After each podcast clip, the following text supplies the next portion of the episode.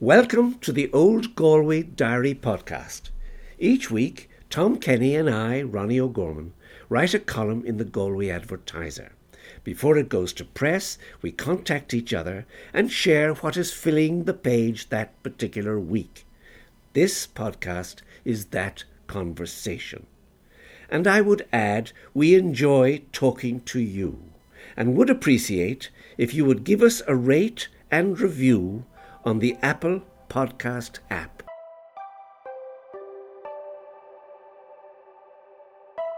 Tom, good morning. Good morning. Hello, Ronnie. How are you? How are you?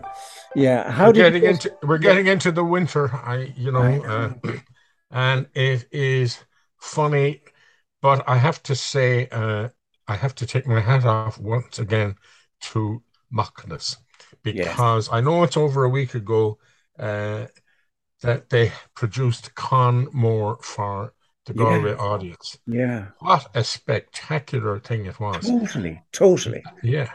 Yeah. I, I didn't see it at night. I was told, however wonderful it was during the day, it was so much better at night because it was lit up, yeah. emanating smoke and everything. And my I, my two little grandchildren, who are four and two, they just loved it, yeah. and they especially loved the big ladies. It took me a while to re- realize that we're talking about women on stilts walking around, yeah. but yeah. the whole thing was pure Macnas Mm. just magic and uh, and enormous crowds there. It was Yeah. it was thrilling to see it. Absolutely. I did go down to see it actually, Tom, just in the gathering darkness. And it seemed to change its expression on the face as the lights changed. It was remarkable, magnificently, beautifully made. Uh, Yeah. Really was. And as you say, huge crowds.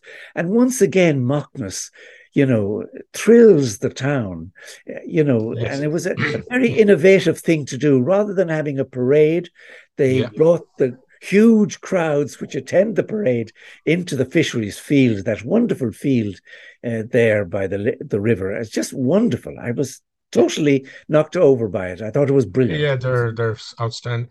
They one of the parades they did many years ago was based on Noah's Ark, and that gave them a license to produce two of all kinds of weird and wonderful Yeah, monsters yeah, and yeah. animals and things. And at the end of the parade, there was a huge rubber round tower. And on top of that was the dice man, Tom, I remember. playing God. Uh, and I asked him the following day, what was it like? What was it like up there playing God, looking down at about 70,000 Galwegians? And he said, it was as if a giant spell came down and oh, spread itself all over Galway and made everybody happy for the day. oh my goodness. And I thought, that is just the perfect definition Yeah. of a Macnas event. That's And it. I have to say, Conmore lived absolutely up to that. didn't it uh, just? Didn't yeah, it just? yeah, The lovely Diceman, uh, uh, most original man, uh, Yes. sometimes dressed in very skimpy clothes, and would walk slowly up the town, uh, deliberately placing one foot down, followed by another foot. And I remember I was at the ATM in the Bank of Ireland in Mainguard Street, and I saw Tom McGinty coming up and one foot in front of the other. And I said, I hope now he doesn't see me. But he did see me and he changed his direction towards me. I was trying to get the money out as quick as I could from the wall because I just was a bit embarrassed. I Yeah. shouldn't have been because Tom is just full of fun and Yeah. uh, well, and- and outrageous. mischief. yeah, and mischief, and mischief Yeah. Yeah. You know so uh, he did he did uh, he did understand that i was a bit embarrassed which is silly to be embarrassed but i was Yeah. Yeah. For that, that he would have delighted in that. i know yes Yeah. he did of course uh, but but these occasions isn't it wonderful that we have groups and people in this town that you know will just throw caution to the wind and Yeah, let their that's right. imagination run riot and as you Mhm. say looking down on a magic kingdom yes it you know and the the adults are as enthralled as the children there's no question you know Oh, absolutely. Yeah. Yeah. In fact, you know, I envy my grandchildren and everybody else's grandchildren growing up in this creative environment that we have Yeah. today. They have just gone through Baboró, yes uh, which always makes me jealous because I can't go to most of the events, and I would love to. Yeah, I'd love yeah, to be yeah. a child again with them, you know. Uh, so yeah, we are. We're very fortunate where we live.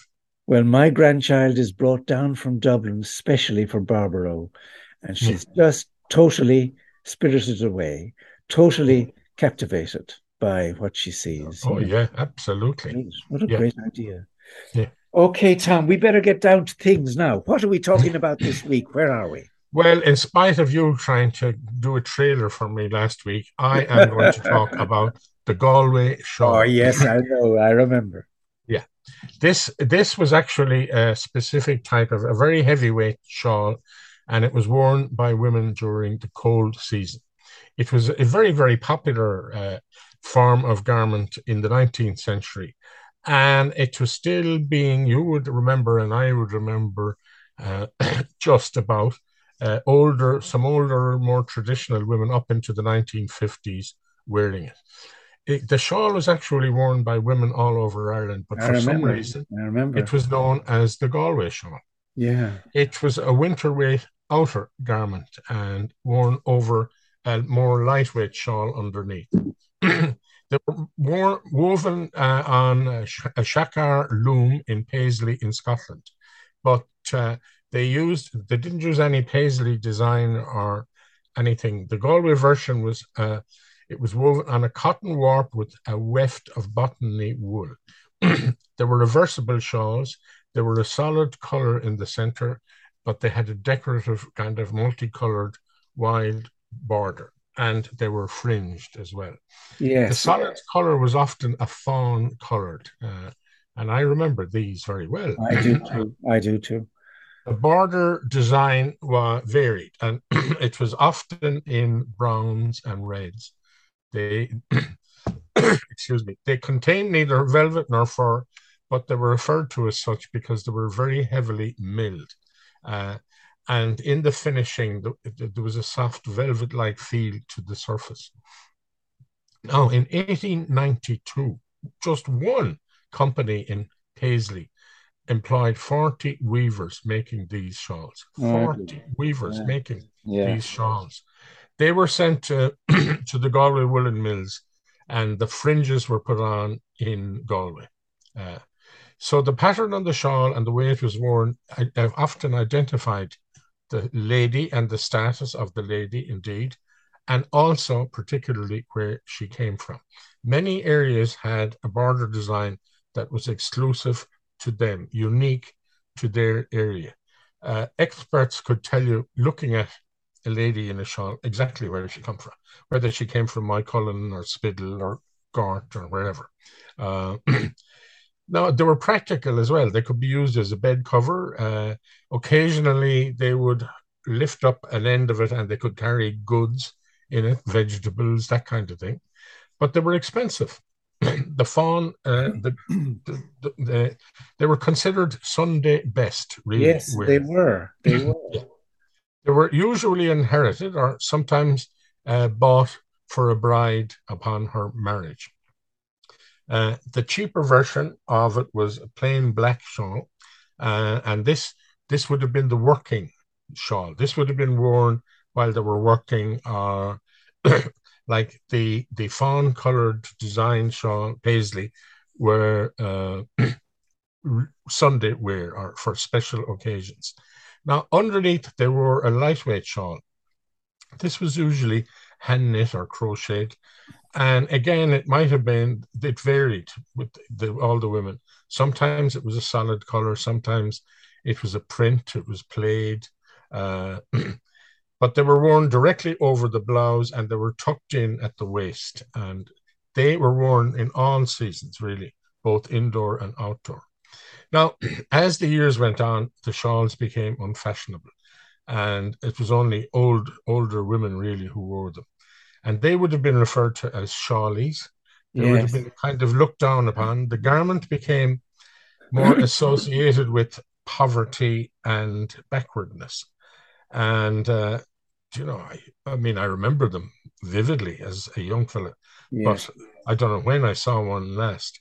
But the funny thing is, they live on really in the form of traditional songs. the Galway Shawl is a hugely popular ballad. Yes. Uh, and the other is not so often heard, but also a lovely song, is The Shawl of Galway Grey. This always intrigued me because I don't remember many grey shawls myself. Uh, I'm sure that certain they existed. They wouldn't have written the song otherwise. So anyway, I have uh, a couple of three photographs this week.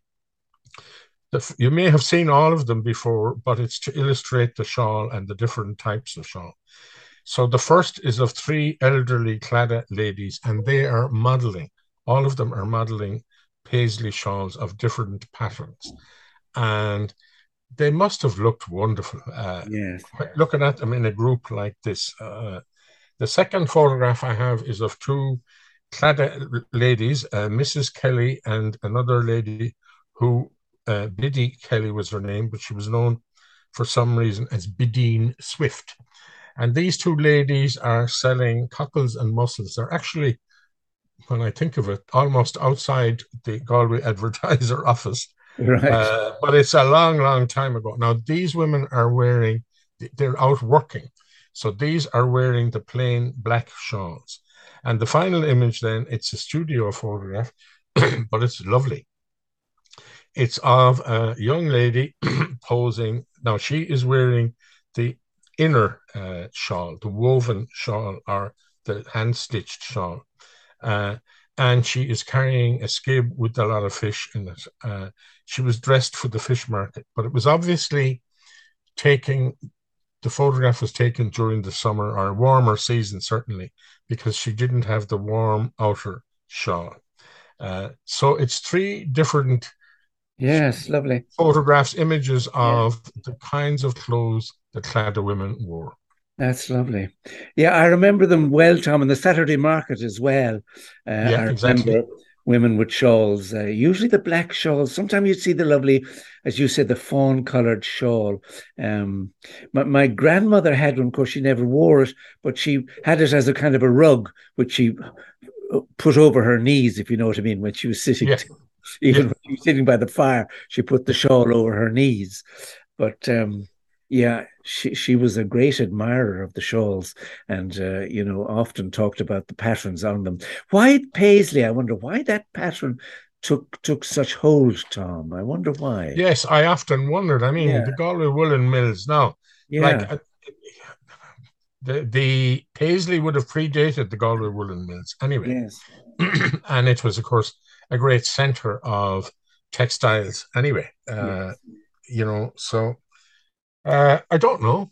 I really don't know. Yeah. We had we had a, a, a few small, but on a very small level, uh, industries making these things. But I would say the demand was such that you know it became a very popular, obviously, in the nineteenth century.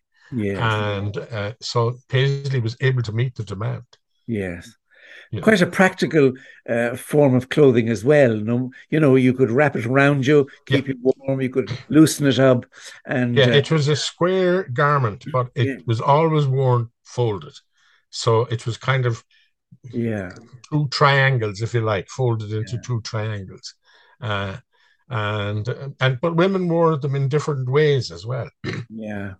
Yeah. Um, I remember your story, Tom, about um, the day that Patrick Joyce was hanged uh, in Galway jail and all the shawls kneeling on yes. the bridge praying yes. for. That's a very yes. powerful image of the, yes triangles of, of, shawl is what yes. she called it. Yeah, uh, of women on the kneeling on the bridge praying for yeah. poor Pat Joyce. Yeah, yeah, that's very very interesting. Okay, well, that's great. Um, I don't know if the museum have got samples of these things. Maybe they do. I must go down again. Uh, yeah, I, I went. I saw the exhibition you talked about recently about the war between friends, which yeah. I enjoyed very much.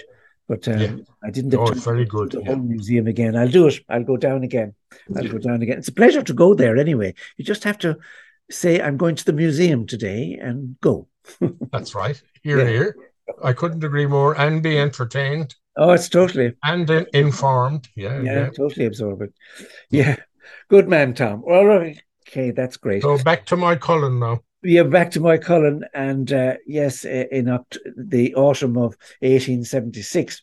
Now, as, as I tried to tell last time, there was a complaint made against Dr. Connolly, the medical officer of the Moycullen dispensary, uh, for neglect of duty accusing him of drunkenness and using improper language on the evening that poor Patrick Barrett's wife was gravely ill in child labour. And it was taken very seriously, however, by the local government board. Now, at a disastrous first meeting, I said last week, between the board's inspector, Dr. T. Brodie, and members of the dispensary committee and Connolly, Connolly completely lost his rag. He insulted the committee, claiming they were ganging up against him, and he pushed himself against the committee's chairman, John Kine, in a threatening manner. So, as if, you know, it must have been of great interest to the board as they waited a letter from Dr. Connolly explaining his extraordinary behaviour. And of course, Tom, I needn't tell you, the letter, when it arrived, was charm itself. Yes. Connolly immediately stated that Mrs. Anne Barrett sustained no injury from the time between the ticket supplied by the relieving officer which entitles the bearer to a free service, as I said last week, delivered to the doctor's housekeeper, and the few hours delay that the doctor took to see the patient. Furthermore, the doctor claimed that he was frightened of Patrick Barrett's threats. His housekeeper was alarmed when she heard Barrett say that he would have the doctor's life and the letter went on to say that Tom Keneally, Barrett's brother in law, who accompanied Barrett that night, was asked next day about the patient, repeated, now don't forget, poor old Keneally was under pressure here, repeated that Barrett had said, if the doctor goes to Ballinahallia, he will not return alive. Of course, that was a lie. Keneally worked for John Geraghty, the most powerful man in my Moycullen, I said. He owned a pub, he owned the post office, and in addition, he was the poor law rate collector and a friend of Dr. Connolly. The doctor's letter goes on to explain that a few years ago, a gentleman's windows were smashed at night and that the police had questioned Barrett about the incident. And then a quote from the letter A threat from such a person, the doctor wrote, might justly excite terror. the doctor continued to say that he called next morning about 7 a.m. to see Mrs. Anne Barrett, and her labor was progressing slowly. The child, unfortunately, was dead. The doctor cautiously tried the forceps, which failed to compress the head. He gave her an opiate and left the house and returned two hours later. Again, he reapplied the forceps, but without success. He told Barrett that the only course was, a, was an operation which the husband consented. Quote from the letter I successfully operated, the woman calling on me a few days later to thank me. The letter concluded In reference to the allegation that I was drunk, Barrett distinctly told the dispensary committee that I was perfectly sober. Again, another terrible lie. If I were drunk, Barrett would not would be most unlikely to ask me to see his wife who was in labor. When I and another quote, when I refused to attend without a ticket or fee, Barrett adopted an insulting tone, stating that I would not attend the patient at all, which of course was another lie.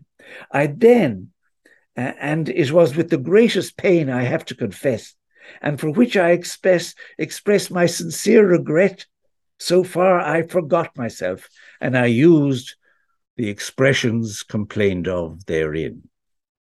Now, despite the doctor's protestations of innocence, preparations for the sworn inquiry continued. There was a delay in the mail being delivered to poor Patrick Barrett, stating what time and schedule of the inquiry. Of course, the delay was blamed on John Geraghty. Barrett blamed John Geraghty, yeah, master, yeah. and a friend of the doctor, for all these postal delays.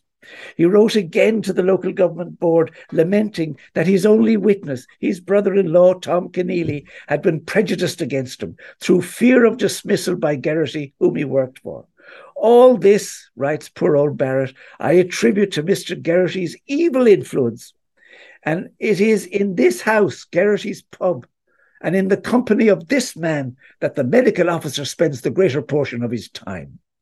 At this stage, I'd say poor Barrett must be thinking that he was getting out of his depth altogether when he challenged the only doctor in the Moycullen dispensary district to account for his drunken behaviour the night of his wife's illness.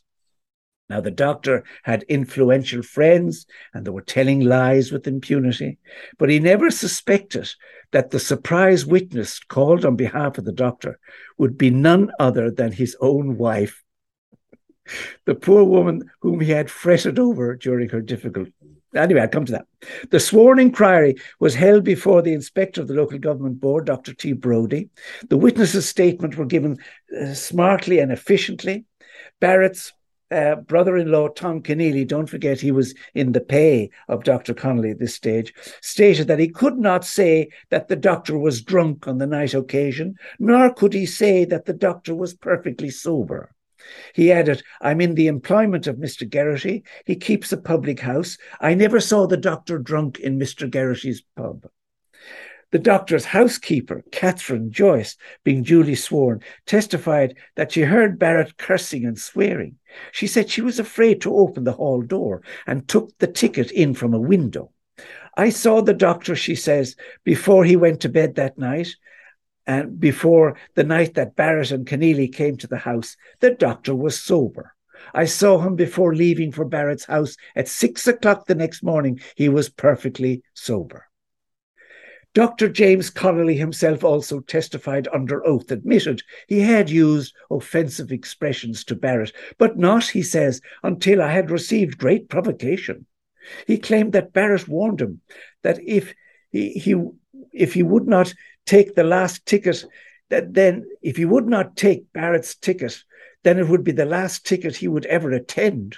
By this, the doctor said, I believe he was intending to attack me, and I further believe that he was feeling in his pocket for a knife when he made that expression.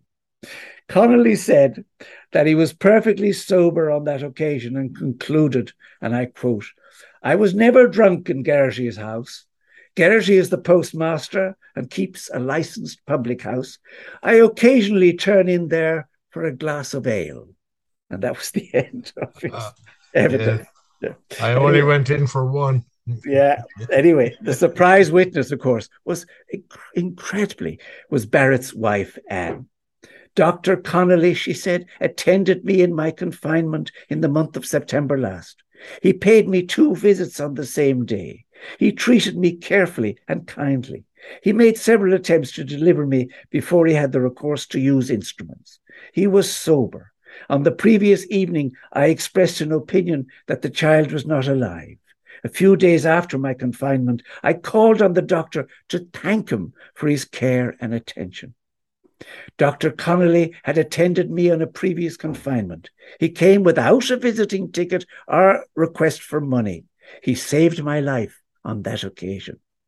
And Tom, to compound her statement even further, she had previously sent the chairman Brodie the following note, which was read out to the inquiry. The note reads I hope you will give my husband Pat Barrett no heed, nor no hearing to what he says concerning Dr. Connolly, that kind gentleman who saved my life, which I feel very thankful to him for. For he has four hours before he was wanted, he was with me. And if you don't pardon him, I will shorten my days, she says. Dr. Brodie, with the exception of a gentle reprimand for his use of bad language, quote, so derogatory to the character of the medical practitioner and the gentleman, dismissed the case entirely against Dr. Connolly. Well, I have to leave it. I have to leave it there. I have to leave it there. But in fact, it was the last straw uh, to various people in the uh, particularly members of the dispensary committee that knew well what Dr. Connolly was up about. And in fact, uh, next week, Tom, there's an appalling story r- reminding the committee that Dr. Connolly was once so drunk he fell on top of the patient and the two bodies were tangled together. So. Oh my God. I will leave it at that. Okay. That, even though it's very difficult to imagine a person of the medical profession from drinking too much, one cannot possibly imagine. Oh no, no, no, tut, tut, Okay, Tom. Right. right. Yeah, Wonderful. I'll talk to you next Another week. cliffhanger, Ronnie. Another cliffhanger. You take care, Tom. Yeah. Okay. Bye. God bless. Bye.